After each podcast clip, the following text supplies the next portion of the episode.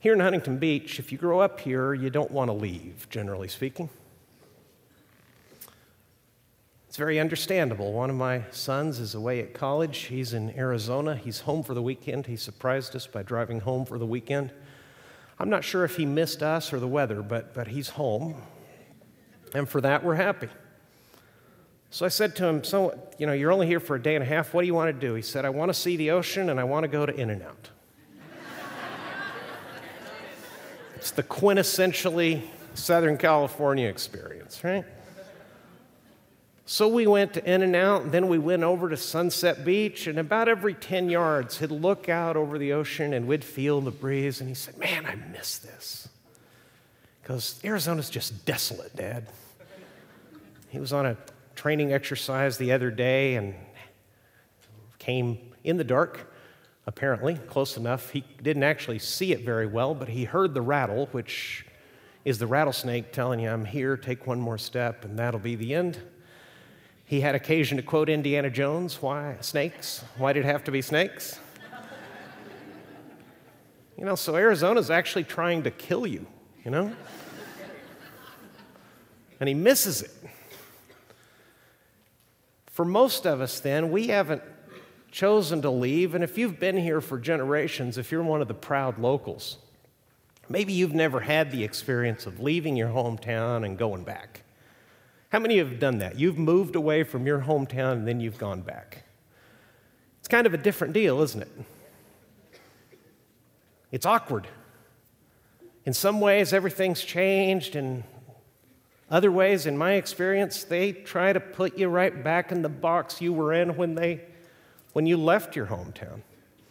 My wife is the baby of three. I, when we, before we were married, we'd visit her parents in West Texas, and when the siblings would all assemble, when her two older sisters would get together at my in-laws' home, it was amazing to me how this is a, you know, a grown, responsible woman who's got, depending on, on the time, working full-time in college and has either one or two jobs but the older siblings would kind of conspire, and suddenly everybody's back under the roof, and they're kind of putting her back in the little sister box, not letting her finish sentences, telling her what's going to happen and where they're all going to go.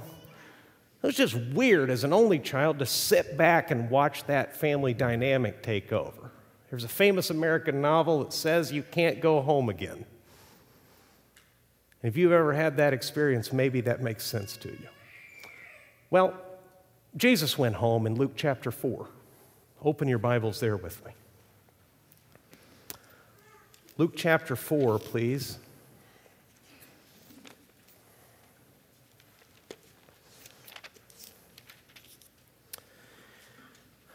You wouldn't know it from Luke's brief recounting here, but when we read of Jesus' return to Nazareth, he's been ministering somewhere else for about a year.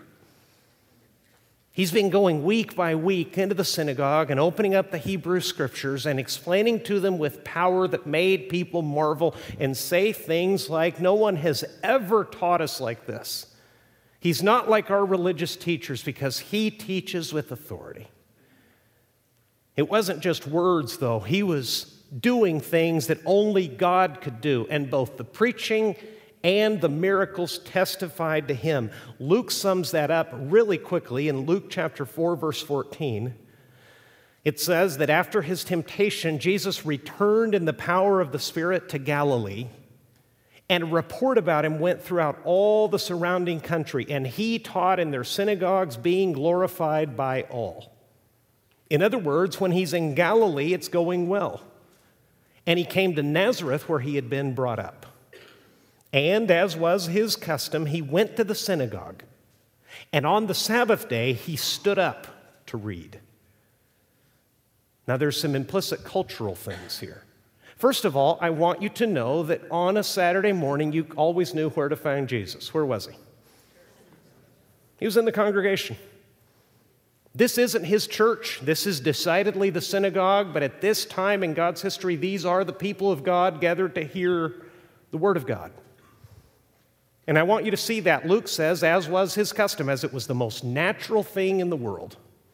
That's not the point of this, of this passage or of the sermon, but if you're truly following Jesus, gathering regularly on a weekly basis with the people of God to hear God's word, to pray together, to encourage each other, that's simply going to be part of your Christianity.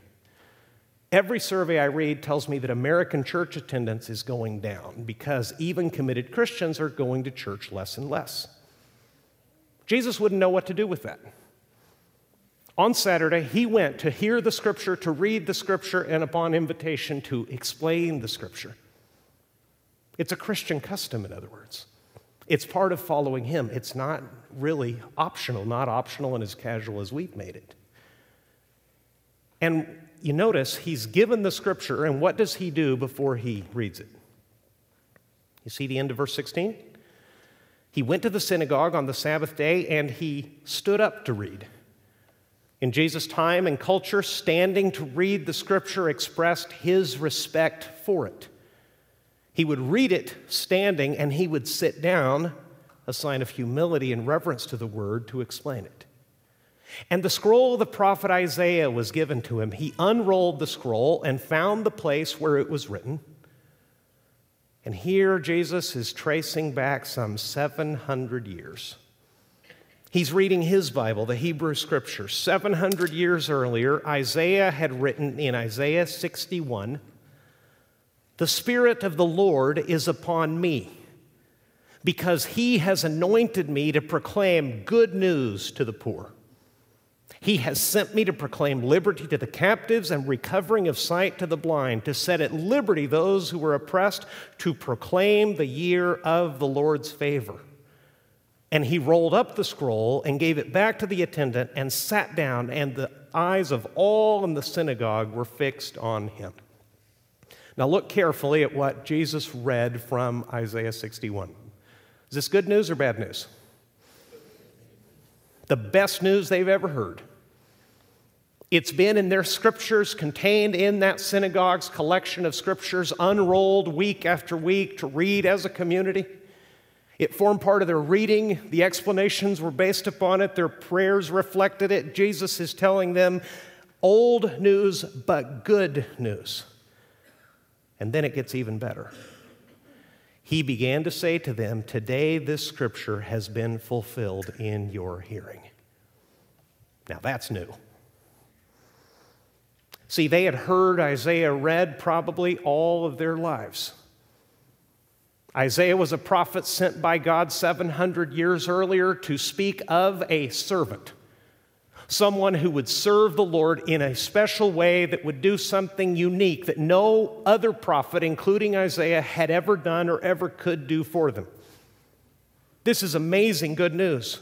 The Spirit of the Lord is upon me because He has anointed me to proclaim good news to the poor, liberty to the captives, recovery of sight to the blind, and liberty to those who are oppressed, to proclaim the year, the season, the moment of God's favor. And very importantly, if you look back in Isaiah, Jesus stopped reading at that precise word because the very next line in Isaiah's writing says, and the day of vengeance of our God. Why did Jesus stop reading where he did? Because Jesus, in this appearance, is only speaking of God's favor. He is only proclaiming God's grace.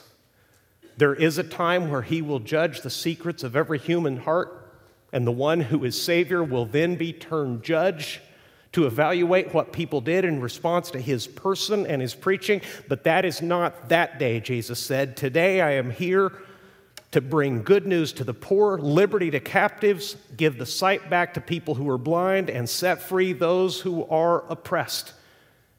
And then he said the most staggering thing that had ever been said in that synagogue or any other right now, right here, while you sit here this is happening right now. I am that one. How'd they take it? Look at it. I enjoy the participation. That was pretty enthusiastic. and all spoke well of him and marveled at the gracious words that were coming from his mouth. Is that a good response or a bad response? It's good. They were all amazed. They're amazed at what he's saying. He is speaking of, Here's where you have to slow down and pay attention to the details. He is speaking of gracious words. We're only given a summary of his sermon, but he is telling them nothing but God's grace. You see, the content of Jesus' sermon addressed this question Who gets God's grace? That's what he wanted to explain to them from Isaiah 61. He is saying, I am the personal fulfillment. No other prophet is coming. I'm the one they've been speaking of. Man, what a tremendous day to be with the congregation. Not to hear a repeated promise that someday God will actually favor us personally with the rescuer but to be in the synagogue at Nazareth the day the Savior arrives and stands up and reads the prophecy which they were all so familiar with and say, the day of God's judgment will wait. That will come later. This is the day of God's favor. I'm the one who can and will rescue you. The Lord sent me. And their response in the beginning was wonderful. They marveled at the words of grace that came from Jesus' mouth. But then something happened. And they said, Is not this Joseph's son? See, that's the hometown factor. That's why when I first came here, for instance, it was hard, I think, for some of you to believe that I was an actual pastor because you remember me as a pinheaded college student. And with good reason, I understand your skepticism. This is much more serious. Their initial response is good. They marvel at what he speaks, of what he says. They marvel at his initial confession and declaration that he is the one that Isaiah spoke of 700 years before any of them were born. And then something started happening in the pew. Someone turned, because this happens in congregations, it happens here every Sunday. People start turning to each other and talking to one another about what they're hearing. Somebody turned to their neighbor and said, Hey, isn't this the carpenter's boy? Yeah, it is. I took food to his home when his mother was sick. I helped change his diapers. And there's something in the question that isn't merely admiring. I know that they're not really admiring and saying, I can't believe that someone for our hometown is the one. There's some resistance there because all Luke gives us is this simple question Isn't this Joseph's son? But then Jesus reads the crowd, knowing the heart of man. He says something to them that reveals the resistance in their heart. Look at verse 23. He said to them, Doubtless you will quote this proverb Physician, heal yourself. What we have heard you did at Capernaum, do here in your hometown as well. The key is in the proverb physician, heal yourself. That's not a compliment, see? Physician, heal yourself is an ancient proverb common in Jesus' day that said, Really? You think you're so wise? Fix your own life first. Before you tell us that you have any good news for us, why don't you get your own life together? That's what physician, heal yourself means. Why did they say it?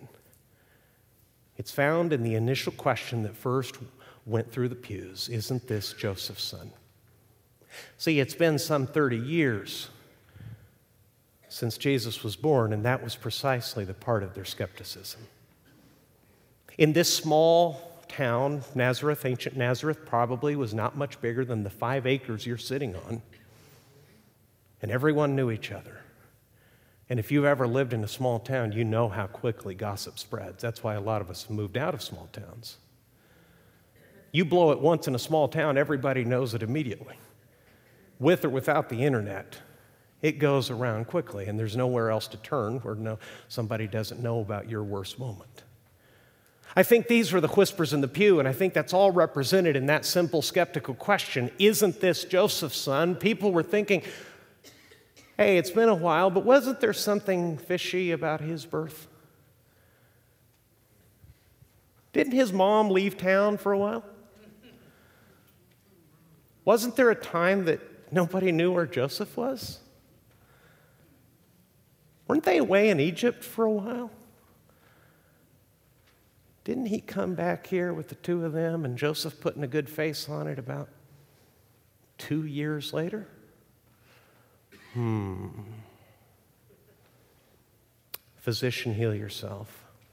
Jesus, before you ever tell us about God's grace, we think you need to experience it. We think you need to get your own life together. See, this is the most important question that anybody could really ask. Who gets God's grace? And there are two tragic responses that you're going to hear in this crowd. The first answer is this I don't need it. When it comes to God's grace, a lot of people say, I don't really need it. And the reason is for you to confess your need and you, for you to run to grace, you have to put yourself in a humbled position first. Look back at what Isaiah wrote about Jesus. Jesus is the one that God has sent and anointed to give good news to the poor, liberty to captives, sight to the blind, and set at liberty those who are oppressed. Does anybody really want to identify themselves as someone who is poor, captive, blind, and oppressed? Nobody wants to say, spiritually speaking, I have no idea what I'm doing. I'm spiritually poor. When it comes to spiritual sight, I'm not sure what to believe. I don't know what's true. Here's one way to know if you're spiritually blind or have spiritually clear vision. If you can't see past the day of your own death, you're spiritually blind. Because what Jesus came to tell us, the good news he came to give us, is that he was going to die on the cross and rise from the grave to take our sins on the cross with him and give us instead eternal life. To give you the absolute certainty that when you die, your life does not end there with judgment. It continues in the presence of God forever. That's eternal life. Jesus explained it to a man who once trusted it himself this way. God so loved the world that he saved, he sent, he gave his one and only Son so that whoever believes in him should not perish but have instead, do you know the rest of it? Everlasting life. That's spiritual sight. Where do, where do almost all the people in the world come down on that question? What happens to you one moment after death? Almost everyone in the world will say something like, I'm doing my best and I hope it goes well. I'm doing what I can. I'm doing the right thing for the right reasons. I'm not sure. I hope it all works out. Jesus came, the Savior came to give you certainty of sight to see past your death to eternal life to rescue you from that poverty of not knowing, to rescue you from the captivity of figuring it out on your own and staggering through life on the biggest questions, not entirely being sure what you believe and what will happen to you. Why do most people resist? Why did Nazareth resist? They didn't want to hear of God's grace on Jesus' terms, at least not from him, because their conviction was that they didn't need it. They didn't want the message because they, fault, they found fault with the messenger. And the reason is to admit and call out for risk, rescue, you have to be convinced yourself that you cannot save yourself, and that's hard. Nobody wants to be rescued until they're absolutely convinced there's no other choice. I saw this in kind of a comical way when I was a college student here. This is one of those reasons that made older members skeptical of my leadership when I first came. These kinds of stories. When I was a college student, I went to the beach with a few friends and we went for a swim. And the kid who grew up in the desert of Mexico and doesn't know much about the water got caught in a riptide. And out I went. But I had a few friends who surfed who had told me enough if you're being carried out, don't fight it, swim sideways. Get out of it. It's strong, but it's probably narrow. Get out of it and then swim back. So I did. And I'm a terrible swimmer. Okay? I resemble an anchor who means, uh, who means well when I swim. So I'm struggling along, and I was just about, I don't know, 20 yards from shore when suddenly one of those little rescue devices, orange in color, that lifeguards carry, landed right in front of me. And I looked up, and sure enough, here's a Huntington Beach lifeguard, clearly with the soundtrack of Baywatch playing through his, through his head, running toward me. And I'm still swimming. And I looked up and I said, What are you doing? He said, I'm rescuing you. And I said, No, you're not. And I swam about six more strokes and stood up. I didn't thank him. I didn't look at him again. I stomped onto the beach angrily because my friends were in real danger of drowning. They were laughing so hard that I needed a rescuer. You know what kept me from accepting the rescue? I didn't really think that I needed it this one time. I was right. But it was my pride. Nobody wants to call out for help. On the biggest questions of life, no one wants to say, I have no idea. If I'm very honest, I'm lost on this one. I'm walled in by my own ignorance. I'm blinded to the biggest things because I can't see what happens next. I'm poor because I don't have resources. I don't have options. I don't know how to figure this out. This is why Jesus is in the synagogue at Nazareth telling them of grace. This is why they're resisting it. And it got much worse, actually. He said in verse 24, He said, Truly I say to you, no prophet is acceptable in his hometown. They're rejecting him because of where he grew up, what they think they know about him, because of what they think is sin in his own family's life. But he's going to correct them. But in truth, I tell you, there were many widows in Israel in the days of Elijah. That is an old prophet that lived some 800 years before any of them did. There were many widows in Israel in the days of Elijah when the heavens were shut up three years and six months and a great famine came over all the land. What Jesus is doing here is reminding them of one of the lowest points in their nation's history.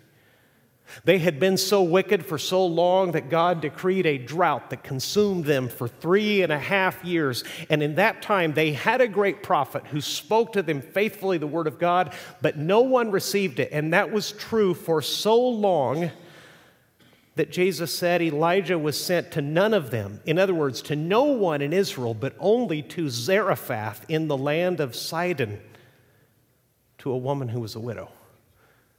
You understand the point in the middle of all those unfamiliar words? Jesus is saying, I'll remind you of a time in our history when we were at our spiritual low point.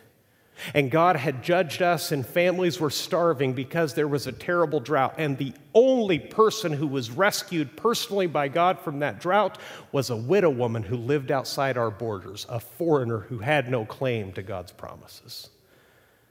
God sent the prophet to her. Not only that, he gives them another example. There were many lepers in Israel in the time of the prophet Elisha. Same time period, they were contemporaries. And none of them was cleansed, but only Naaman, the, the what? The Syrians were controversial then and now. Naaman was a military officer in ancient Syria, a millennial adversary of Israel. And Jesus was saying, in the days of that prophet, we had a lot of lepers inside our borders, and the only one the prophet healed was a Syrian general. You know what made the difference? Both the widow and the soldier knew they needed rescuing. They knew they were out of options. And God found humble hearts and rescued them wherever He found them. You see, the second tragic answer to the question of who gets grace is people who hear the gospel say to the question, who gets God's grace? They say, they don't deserve it. We don't need it, Jesus, not from you. Not on those terms. We think you're wrong. And these other people outside of the synagogue, outside of our borders, they certainly don't deserve it. That is a category that the followers of Jesus struggle with even now. One of the proud responses to grace is to put certain groups of people in certain categories and consider them beyond grace, beyond hope, beyond redemption. That's why Jesus said, Pray for everybody, including and beginning with your enemies. No one is outside of God's grace. Who gets God's grace? Here's the good news of the gospel anyone humble enough to know that they need it. You see, the struggle that God has with my heart and yours is whether I'll be proud or humble. Let me be very personal and very direct, and I'll be done.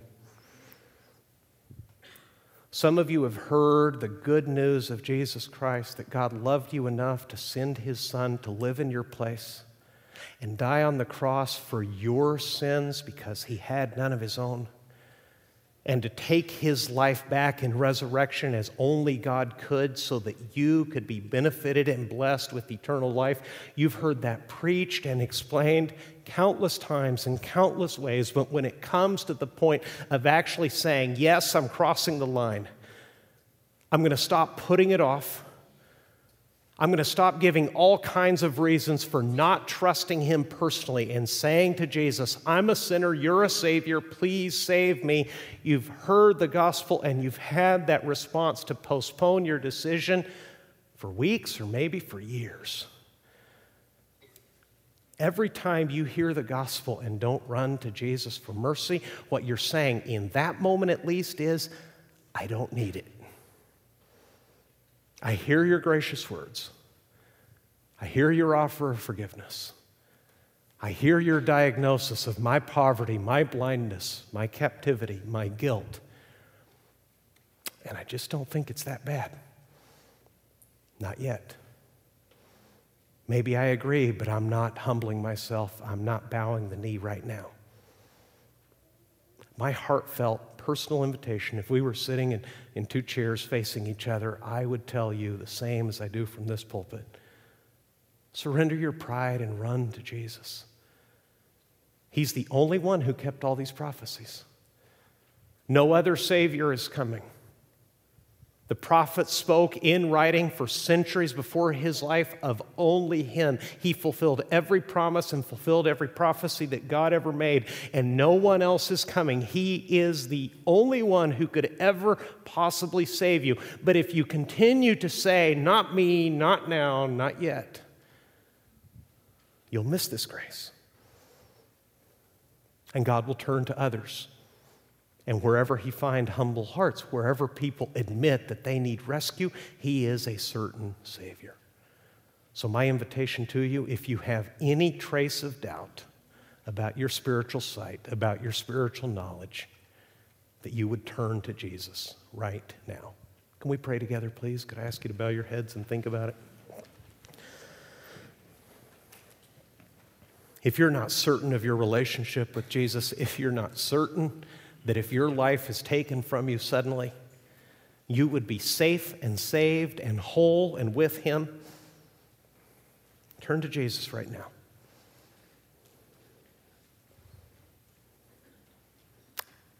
If God is at work, both God and your conscience tells you that you're far from Him and you need Him.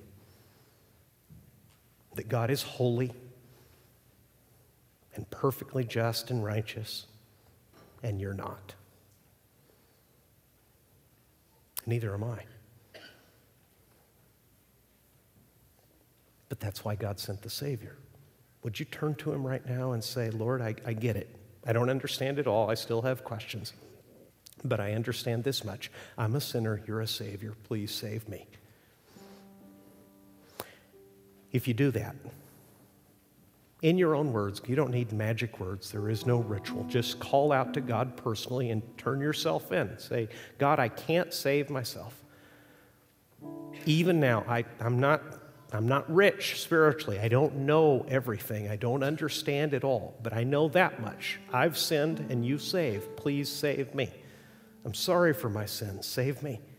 And He will. He does everywhere. He saves people even who had reason to hate Israel and fight against them if they would humble themselves and do what God said.